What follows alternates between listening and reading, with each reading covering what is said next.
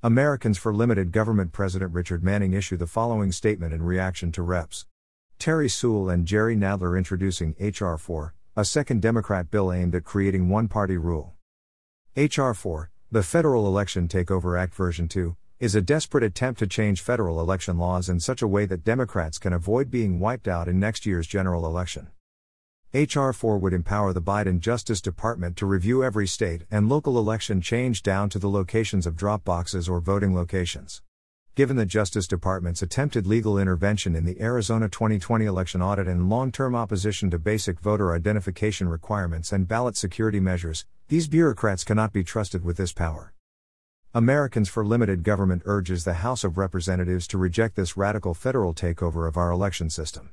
Trusting Biden's Justice Department with national election security would do severe damage to the basic principle of one person, one vote. H.R. 4 should be scuttled.